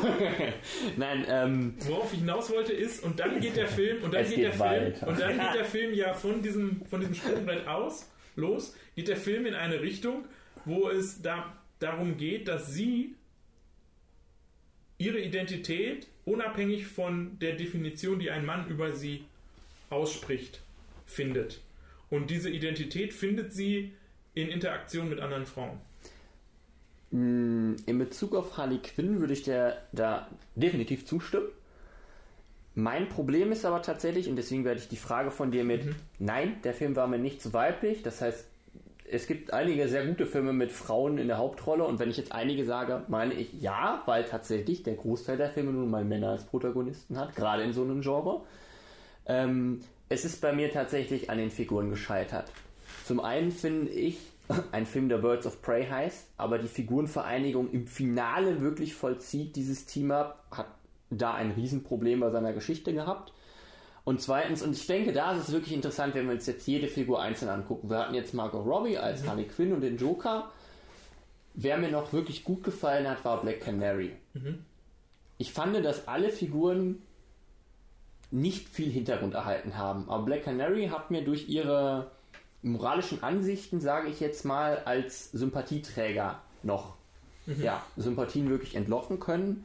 Sie ist ja quasi so ein bisschen als Abhängige von Black Mask dargestellt worden, die dann aber eigentlich für jemand anders einsteht und dann eben ihre Talente dafür einsetzt. Jetzt mal nur am Rande nebenbei, wie sie auf einmal ihre Superkraft einsetzt, das kam für mich aus dem Nichts, weil ich diese Figur halt auch nicht kannte und hat deswegen nicht funktioniert, weil ich glaube, dass der Film tatsächlich besser funktioniert, wenn man diese Figuren schon kennt. Denn, war das zu dem Zeitpunkt, als sie auf dem Klo war? Nee, das war ganz im Finale, wo sie den Weg für Harley Quinn freimachen musste mit ihrer Stimme. Vielleicht war das so. Das war möglich. Deswegen, also wenn man die Figur vielleicht kennt, hat das besser funktioniert. Wer für mich zum Beispiel überhaupt nicht funktioniert hat, war Huntress. Nein, dabei hat die doch die größte Backstory von allen Figuren. Finde ich auch. Sie hat für mich wirklich die absolut schlechteste Backstory gehabt überhaupt, weil sie im Film ja quasi präsentiert wurde als, sie hat dieses Attentat überlebt, wird von jemandem gerettet, der aber neben ihr auch 2, 3 andere Kinder erschossen hat, was für mich gar keinen Sinn ergeben hat. Und wirklich das stereotypische, sie wird von Killern erzogen und will jetzt Rache hatte.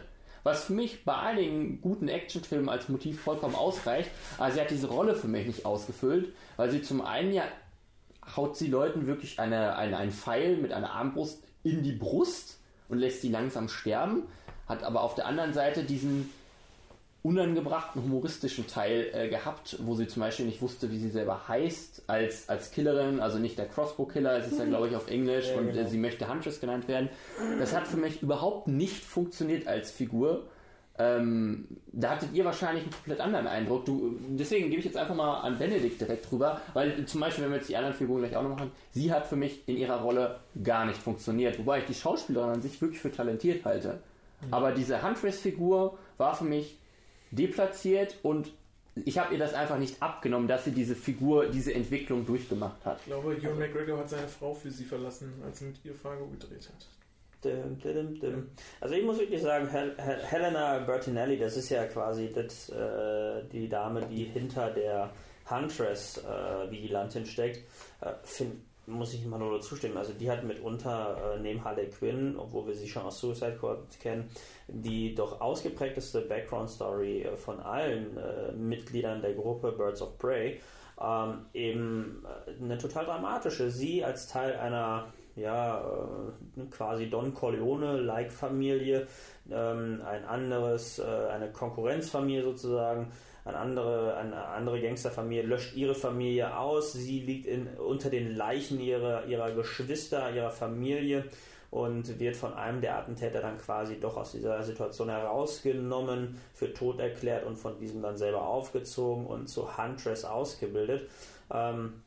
Ich fand das eigentlich schon sehr, sehr löblich, dass dieser Film, obwohl er sich ja primär eigentlich Harley Quinn verschrieben hat, sich doch die Zeit genommen hat, solche Nebencharaktere, die ja am Ende auch Teil der Birds of Prey sind, auch mit einer entsprechenden Story auszukleiden und auch auszufüllen. Denn das wurde auf jeden Fall gemacht. Die Charaktere waren nicht belanglos, sie waren nicht einfach nur da, um quasi als Statisten zu fungieren, sondern sie hatten alle eine eigenständige Motivation und sie hatten auch alle eine entsprechende Hintergrundgeschichte. Black Canary auch, als offensichtlich auch Tochter einer anderen mit Superkräften ausgestatteten Person, die augenscheinlich auch mal für Black Mask hätte arbeiten sollen, hat sie auch eine entsprechend tiefergehende Verwurzelung innerhalb dieser Geschichte, eben weil sie mit Black Mask so oder so schon verwandelt ist, aufgrund eines Arbeitsverhältnisses und so weiter und so fort. Dann haben wir Renée Montoya, die als, das hatte Manolo in seinem Eingangsstatement ja schon erwähnt,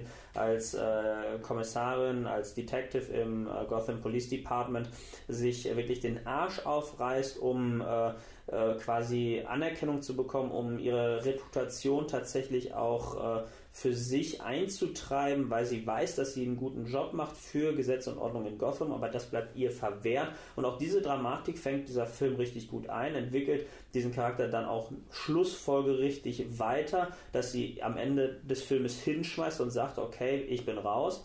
Und Teil dieser Gruppe der Birds of Prey wird, die eben quasi außerhalb dieses Systems, was von Männern dominiert wird, für Recht und Ordnung sorgt, eben nicht um irgendwann ganz oben zu stehen, sondern einfach nur um Recht und Ordnung willen letzten Endes das macht. Und das finde ich eigentlich auch eine richtig, richtig gute Motivation. Und all das ist nur möglich aufgrund der jugendlichen, naiven Cassandra Cain, die als Bindeglied zwischen Story und Charakteren fungiert. Und auch das fand ich in der Situation stimmig. Und wie Manolo auch schon eingangs erwähnt hat, ist das so die Charaktere, mit der sich der Zuschauer, weil nicht unbedingt jeder im familiären Background einen Gangsterboss oder einen Cop hat, am ehesten identifizieren kann. Nicht, weil jeder von uns ein Dieb ist, sondern weil jeder von uns keine Superkräfte hat, keine Millionen auf dem Konto hat und einfach einer von Millionen da draußen ist, die auf der Straße leben und theoretisch in absurde Situationen selbstverständlich auch mal kommen können. Also das fand ich schon nicht verkehrt und richtig gut gelöst. Ich finde alle Character Origins, die du erwähnt hast, schließe ich mich direkt so an. Es gibt einen, über den ich jetzt noch ein bisschen was sagen würde. Und zwar... ich würde tatsächlich auf die beiden Damen noch vorher eingehen, wenn du jetzt... Ich würde kurz eben was zu Huntress noch, weil ja, du eben über Huntress sprachst. Genau. Warum reicht das für Huntress nicht, wenn es für Bruce Wayne reicht? Weil... Und vor allem bei Huntress kommt noch ein Element dazu, was bei Bruce Wayne nicht vorhanden war. Also es ist eigentlich... Ich habe nicht die Geschichte an sich kritisiert. Das muss man absehen. Diese Hintergrundgeschichte von ihr, ich verstehe die, aber ich nehme die dieser Figur und der Dame, die sie spielt, in dem Moment nicht ab, innerhalb dieses Films.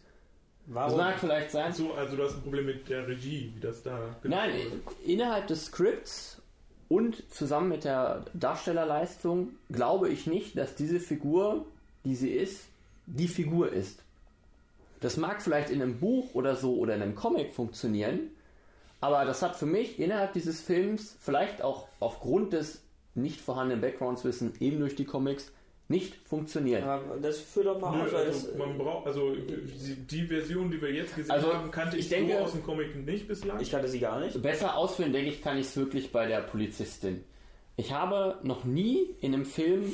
Das ist jetzt vielleicht natürlich überspitzt bewusst formuliert, eine so unqualifizierte Person für ein Team gesehen. Diese Polizistin, Birds of Prey, ist nun mal ein Team, was auch öfter auf die Schnauze gibt. Diese Polizistin kriegt alleine, glaube ich, von Harley Quinn zweimal auf den Deckel und kann eigentlich keinerlei Fight-Fähigkeiten vorweisen. Sie ist aber auch keine gute Ermittlerin, weil sie 3 oder 4 Mal angerufen wird und einfach Informationen zugeworfen bekommt. Dient aber auch für mich nicht als humoristisches Element oder als Auflockerungsperson. Sie trägt den ganzen Film dieses furchtbare T-Shirt, was bewusst lustig sein soll, was für mich einfach nur nervig, wirklich anstrengend war, ihr zuzugucken. Und es wird im Film sogar von Harley Quinn selbst formuliert, hey, du redest ja wie ein 80er-Jahre-Cop in Filmen oder so. Und diese Prämisse, die fand ich wirklich gut, wenn man sich darauf bezogen hätte und das wirklich weiterverfolgt hätte. Und das hat man eben meiner Meinung nach überhaupt nicht getan. Das heißt, wir hatten quasi eine Figur, die der Handlung dienen musste, um eben diese Verbindung in den Polizeibereich zu bringen, weil sie auch dann die ein oder andere Information quasi weiterleiten musste. Aber sie hat selber nichts dazu beigetragen, um irgendwie dieses Team zu bereichern. Während Black Canary zum Beispiel aufgrund ihrer Moral und ihrer Fähigkeiten aber auch ihres Beschützerinstinkts wirklich für Cassandra Cain, auf die ich gleich leider noch eingehen muss, weil ich sie absolut furchtbar fand. Naja, aber ich möchte dir auf jeden Fall Gelegenheit geben, darauf zu antworten. Die hat für mich in der Rolle funktioniert, weil sie diese Beschützerfunktion innerhalb des Teams eingenommen hat, weil sie für jemanden eingestanden ist und dafür auch die Fähigkeiten hatte. Und diese Polizistin, Rosie Perez, ich weiß den Darstellerinnennamen, aber ich weiß nicht mal mehr, wie die Polizistin innerhalb des Films hieß. Renée Montoya. Und ihr habt es gerade dreimal gesagt und da merkst du, wie egal mir diese Figur war. Und das ist natürlich ein Riesenproblem innerhalb eines Films, der ein Team zusammensetzt. Bitteschön. Ja, also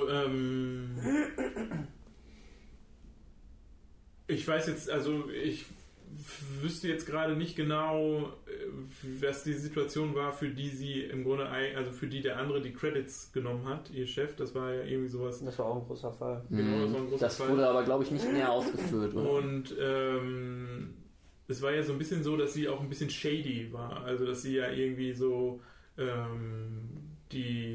den Kontakt zu Dinah gesucht hat, weil sie ja wusste, dass sie für den Sionis arbeitet. So. Also im Grunde so ein bisschen so, sie hat so ihre Quellen.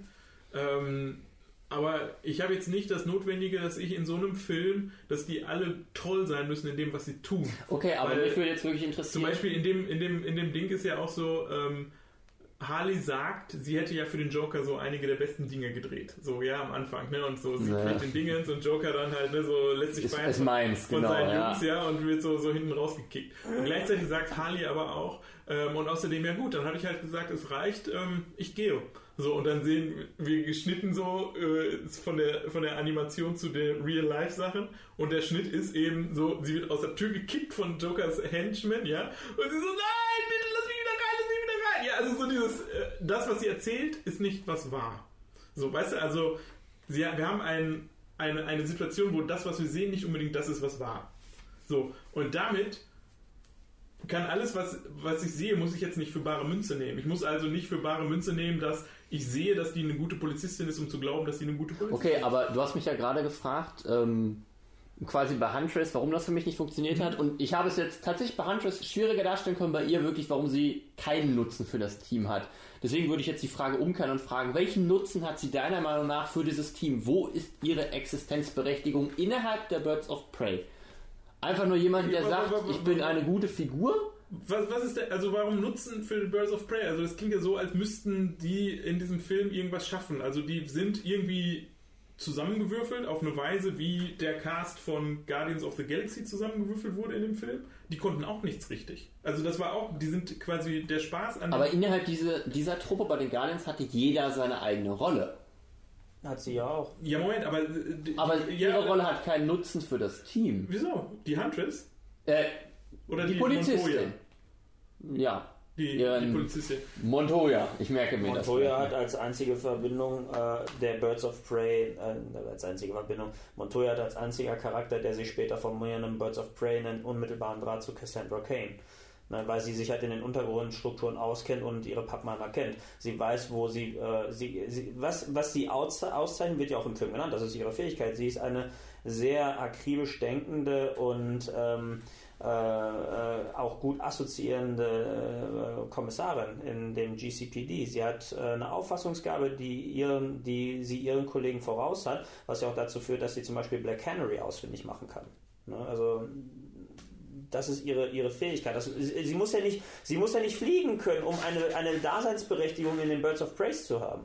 Aber das qualifiziert sie wirklich nicht für das Team, meiner Meinung nach. Aber da sind wir unterschiedlicher Ansicht. Wie gesagt, was ist das Einstiegskriterium für dieses Team? Das war ja eher also so... Commissioner Gordon ist ja auch zum Inner Circle von Batman gehörend, wenn man so will.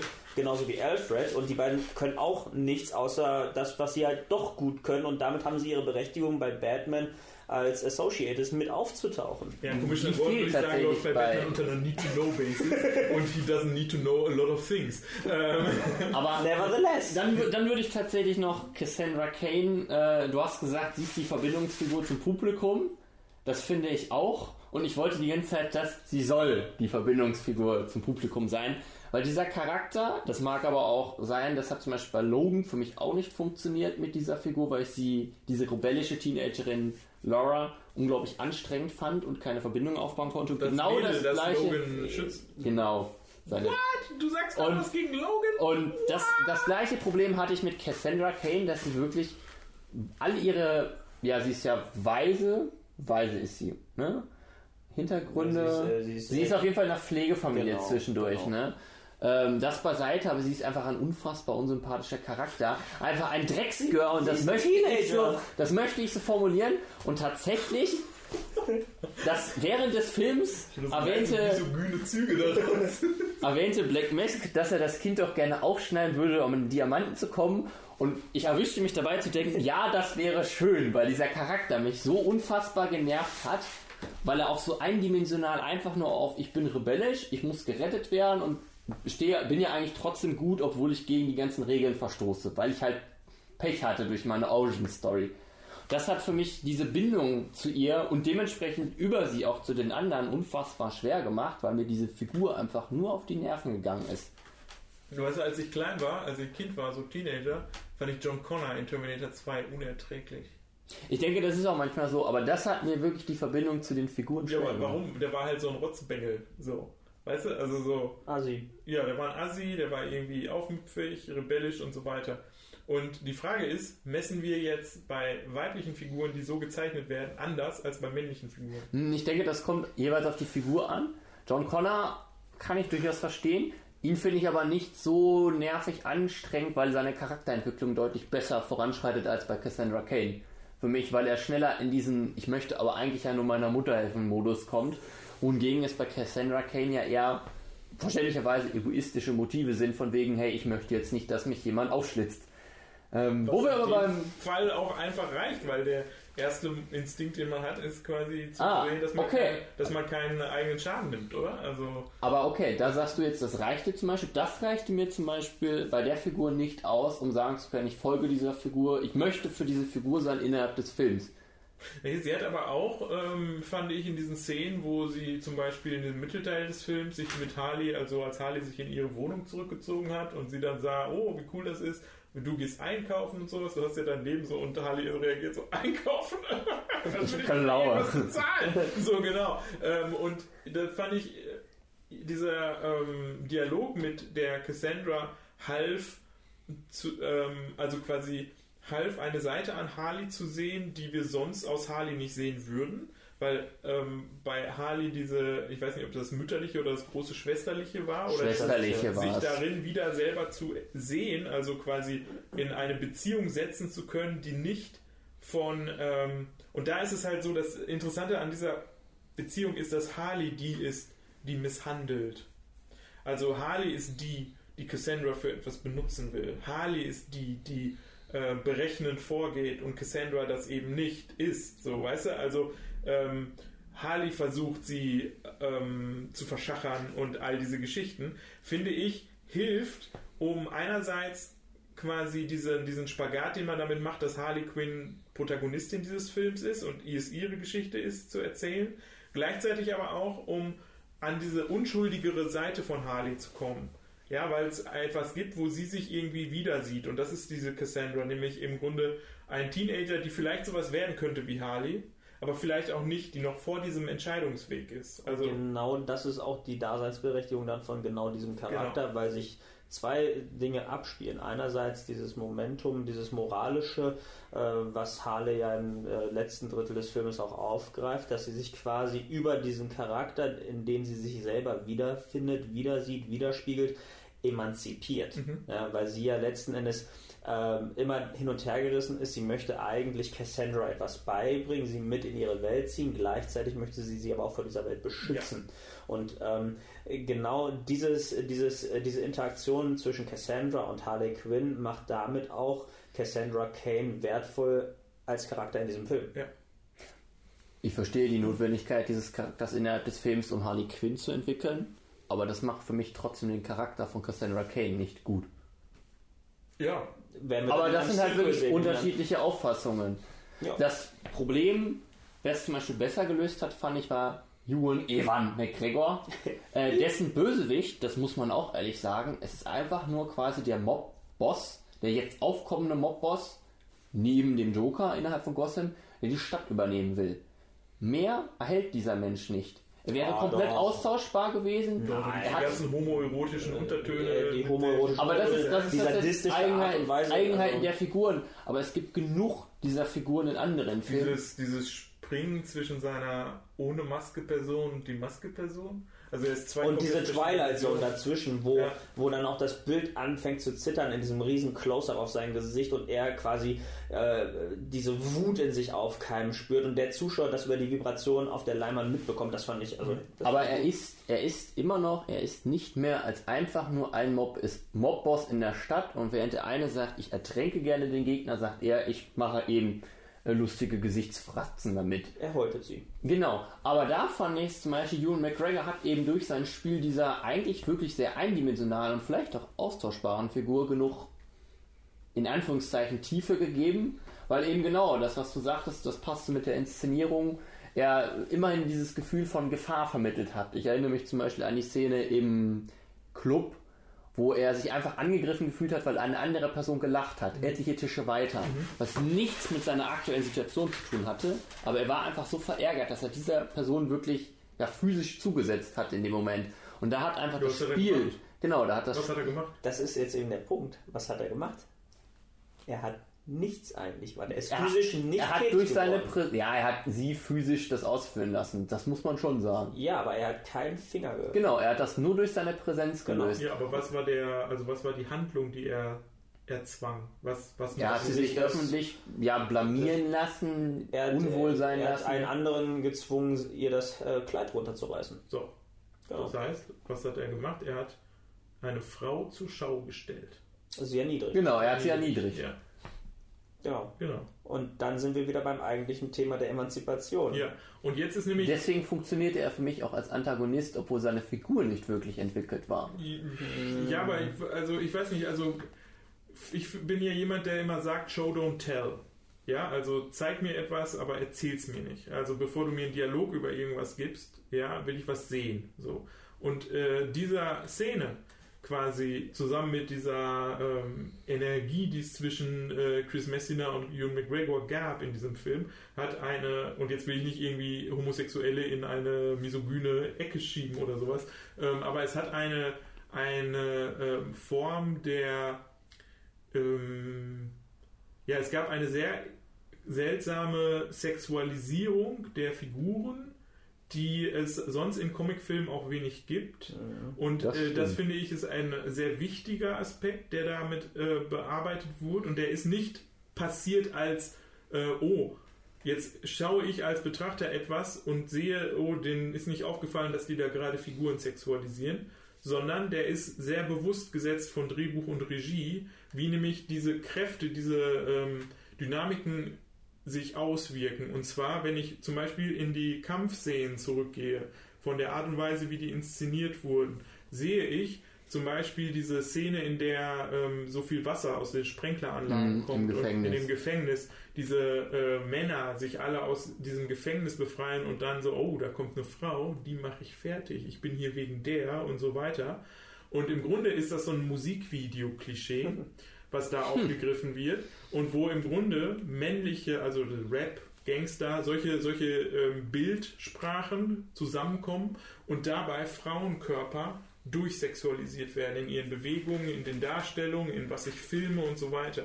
Und durch ihren Tanz und werden sie untergeordnet der männlichen Erzählung, die in diesem Raum passiert, die in diesem in so einer Ästhetik, in so einer Überzeitlupe oder krass artifizieller Wassersprinkelanlage passiert. Und was passiert dann? Ihre Kleidung wird nass, sie haben nasse T-Shirts an und so weiter und sie werden komplettes Sexualobjekt der Männer. Von männlichen Regisseuren so inszeniert, von männlichen Rappern oder Produzenten, Sängern so arrangiert, gefordert, begrapscht, angetanzt, objektiviert, behandelt. Was macht dieser Film jetzt? Der nimmt diese Bilder, die wir alle kennen, und erzählt die anders, auf eine Weise, wo der Tanz zu einem originären Ausdruck zurückgenommen wird, also ihre Kampfchoreografie wird mit tänzerischen Bewegungen auf eine Effizienz reduziert, die es in vielen männlichen Kampfchoreografien so nicht gab, wenn wir an John Wick oder wenn wir in die frühen 2000er denken, wo sehr viele choreografierte Kung-Fu-Kämpfe und sowas auf diese Weise in Zeitlupen passierten, die alle redundant waren. Aber hier benutzt sie Bewegungen, die so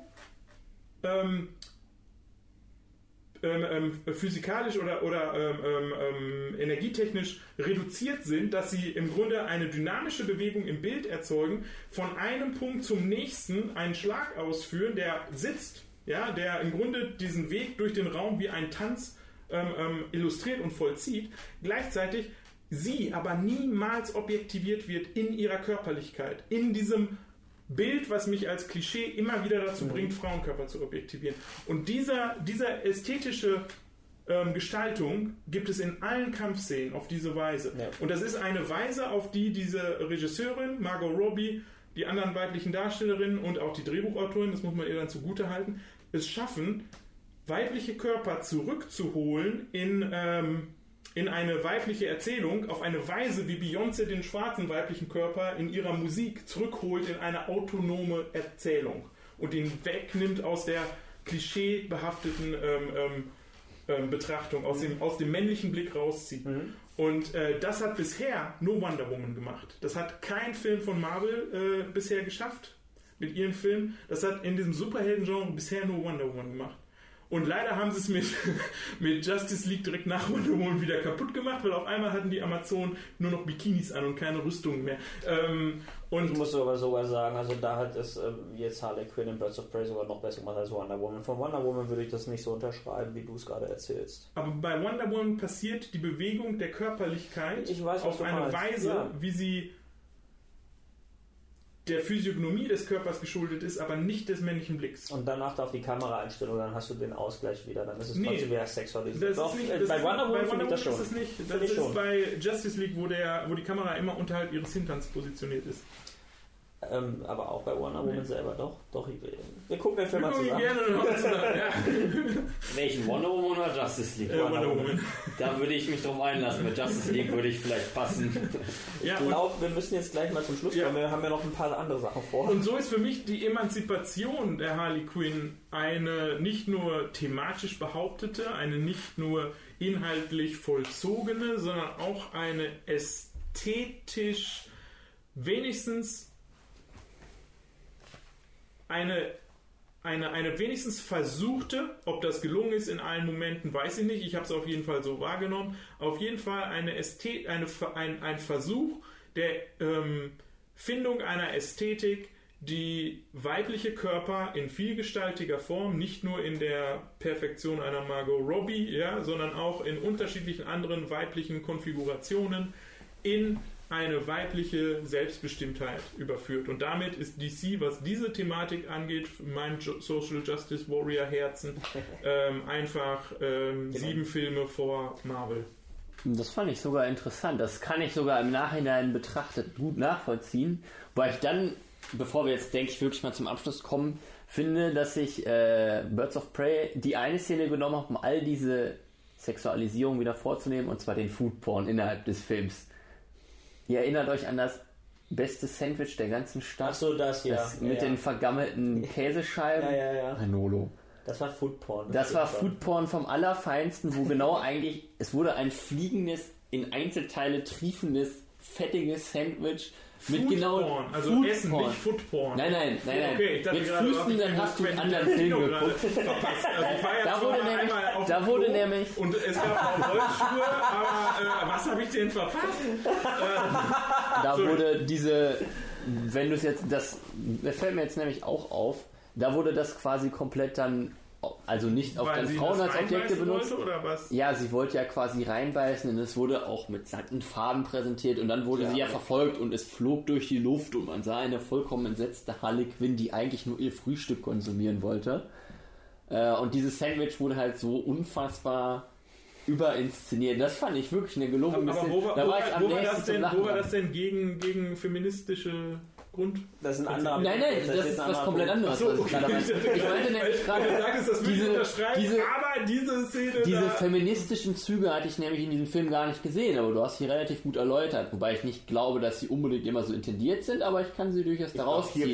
Und ich glaube, diese Sandwich-Szene, das fiel mir nämlich jetzt gerade ein, ist so bewusst dieser Kontrast gegen, weil dieses Sandwich halt so über, ich weiß nicht, ob man sagen kann, sexualisiert wurde, aber es wurde dann so überpräsentiert, was dann normalerweise bei Frauen in diesen Szenen wäre und du gesagt hast, wurde ja anders gemacht. Und das wurde eben auf dieses Sandwich in einer Szene bewusst sehr überspitzt gemacht.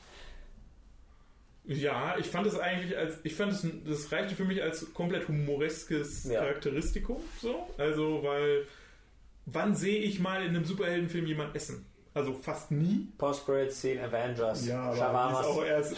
Die ist aber auch erst nach 3 Monaten oder sowas an den Film drangehängt worden. So, ja? Also, ja, und ich weiß ja noch nie, ob da jemand überhaupt wirklich abbeißt.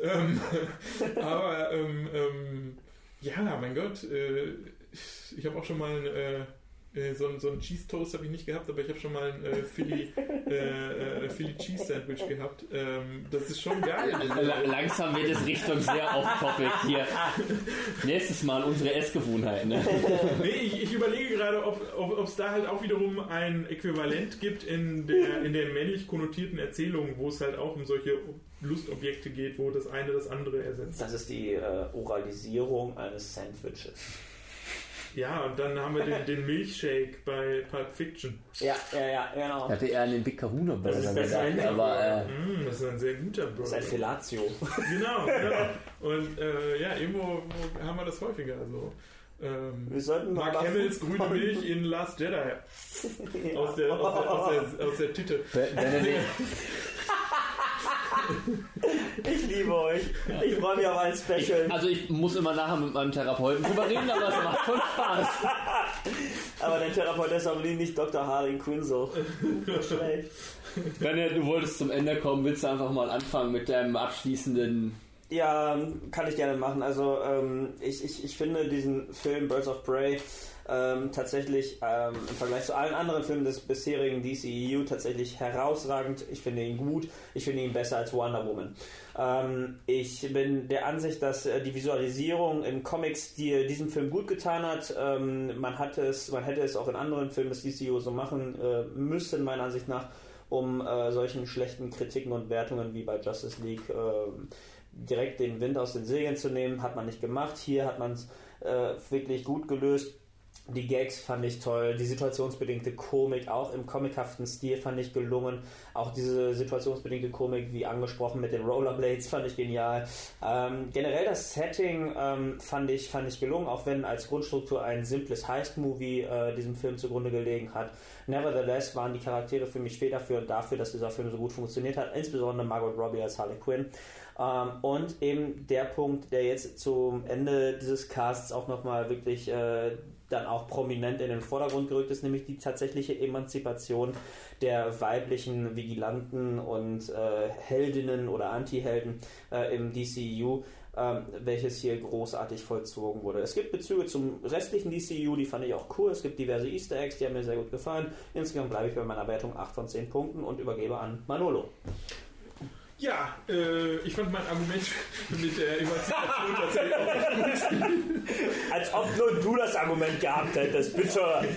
Nein, ich habe da quasi es ein bisschen entwickelt jetzt während unserer Diskussion und deswegen mag ich auch immer unsere Zusammenkünfte so sehr, weil ich dann nochmal in medias res nochmal anders über die Sache nachdenke, als wenn es nur in meinem kleinen Köpfchen und ich lese eine Kritik nach dem Film und denke mir so, ah ja, das fand ich auch so oder nee, das fand ich nicht so, sondern dann ist es nochmal so, der eigene Punkt wird einfach nochmal stärker herausgefordert und gechallenged.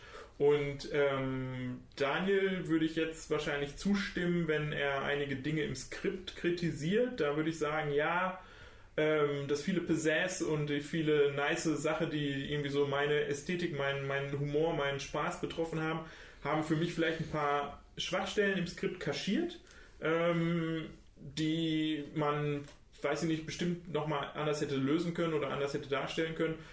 Ich hätte da jetzt keine sofortige Idee, was da notwendig besser oder auch immer gewesen wäre, weil für mich tatsächlich dieser Moment des ästhetischen Erlebnisses, des ich kann lachend, schallend aus einem DCEU-Film rauskommen, mich gut unterhalten haben und mich nicht darüber ärgern müssen, dass jetzt der nächste Held, die nächste Figur emoisiert wurde und irgendwie unerträgliche Selbstzweifel hat, die habe ich schon alle selber genug, für ein ganzes DCEU.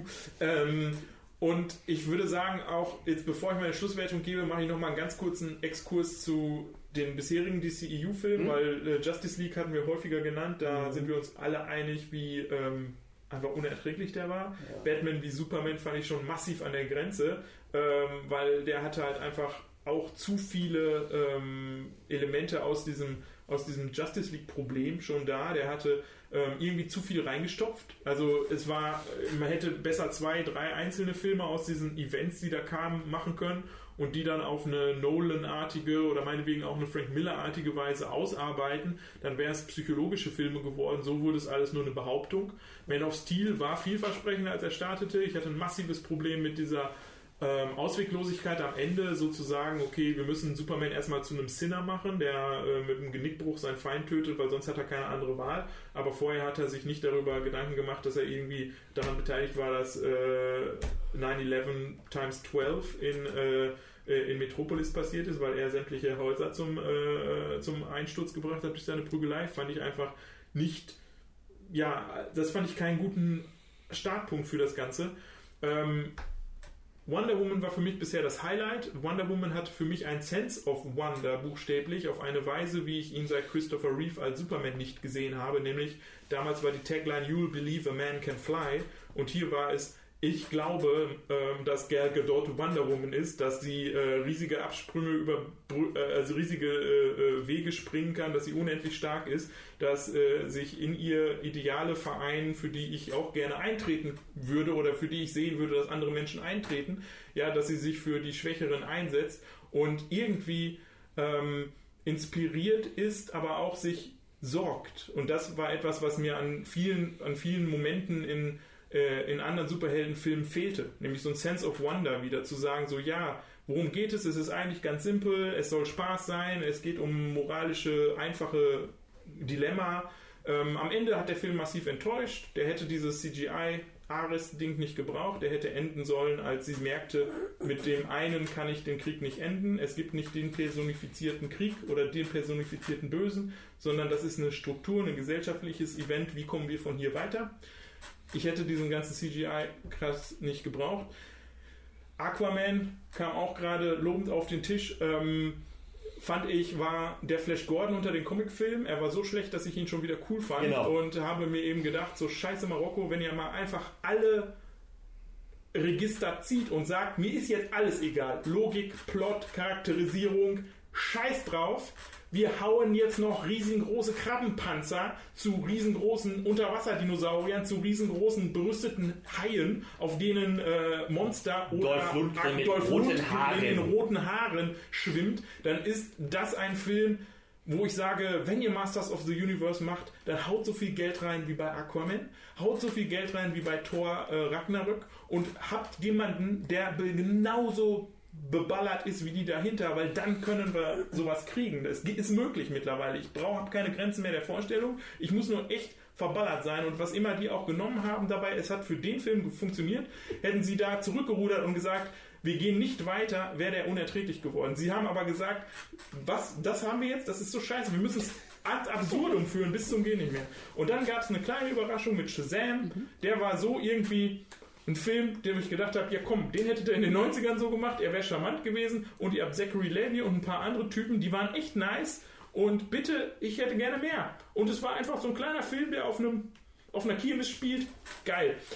Und jetzt haben wir Harley Quinn und irgendwie muss ich sagen, Harley Quinn war für mich der bessere Jared Leto in Birds of Prey, als Jared Leto als Joker jemals war. Und so haben wir gerade eigentlich einen ganz interessanten Moment in der DC-Popkultur. Wir haben Joker, Joaquin Phoenix Interpretation, wie man in einen Film gehen kann, auf eine komplett ernste Ebene. Und dann haben wir einen Film, wo wir mit einer ähnlichen Figur, einer ähnlichen Thematik komplett anderen Weg gehen können. Und die können gerade gleichberechtigt nebeneinander stehen. Und das, denke ich, das ist das, wo sich Warner Brothers darauf konzentrieren sollte, nämlich gar nicht vielleicht so viel Interaktion, so ein Marvel Universe 2.0. Guckt, was habt ihr, welche Vielfalt von Geschichten könnt ihr erzählen, und dafür, dass ihr Birds of Prey gemacht habt, gibt es von mir nicht nur eine 7,8, es gibt jetzt auch eine 8,0. Ja, dann würde ich als Letzter jetzt wohl die niedrigsten Punkte verteilen.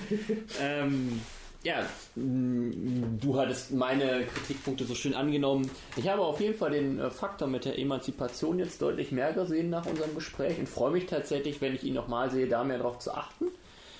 Insgesamt finde ich aber nach wie vor, dass der Film einfach wirklich Probleme bei seinem Skript hat, weil er einfach eine extrem simple Geschichte unnötig kompliziert erzählt und dabei Figuren hat, denen man teilweise einfach nicht folgen kann, zu denen ich keine Verbindung aufbauen konnte. Und eben insgesamt nicht wie Aquaman so drüber ist, so trashy ist, dass das wieder cool ist, sondern er hängt so in der Mitte zwischen, ich nehme mich selbst zu ernst, aber bin eigentlich kein ernster Film, aber nicht diese Grenze überschreitet von wegen, I don't give a fuck, wir ziehen jetzt hier komplett Madness durch, was unter anderem dann auch dazu geführt hat, dass ich eben immer nur bei einem netten Lächeln war, aber nie richtig lachen musste. Aquaman war eben diese Stufe drüber. Shazam war, würde ich dir vollkommen zustimmen, einfach ein richtig netter, schöner Film, gerne mehr davon, und Harley Quinn war für mich da tatsächlich jetzt der Rückschritt, weil auch insgesamt der Film inkonsistent war meiner Meinung nach, was diesen Fake-Look anging, der immer wieder aufgebrochen wurde, dann aber auch wirklich einen aus der Szenerie rausgezogen hat. Ja, ansonsten vom Grad der Gewalt, der Sprüche her, hatte ich immer das Gefühl dafür, dass er so angekündigt war, war er mir einfach zu zahm in einigen Bereichen. Es wurde eben nicht diese Boundary gepusht, wo man einfach gesagt hat, jetzt drücken wir mal, jetzt gehen wir mal in diese Richtung, sondern es war immer so, wir gucken nochmal, wir bleiben hier beim sicheren Bereich, und da würde ich denken, dass dem Film es wirklich gut getan hätte, wenn er einfach gesagt hätte, wir schlagen jetzt hier über die Stränge und dann aber auch voll und nicht nur halb. Deswegen, ihr habt schon so viel geredet, wir haben so viel geredet, wir sind jetzt bei 1,5 Stunden. What? Ich bleibe bei meiner 6,5. Bei mir wandelt das aber auch, wenn ich ihn nochmal sehe, kann es vielleicht sein, dass er eine 7 kriegt oder so, aber erstmal würde ich bei meinen 6,5 Punkten bleiben. Und ich würde dann sagen, ich bedanke mich bei euch für dieses wirklich interessante Gespräch und ja, von mir aus auf Wiedersehen. Und nicht vergessen, Freunde der Nacht, Filme sind einfach geil.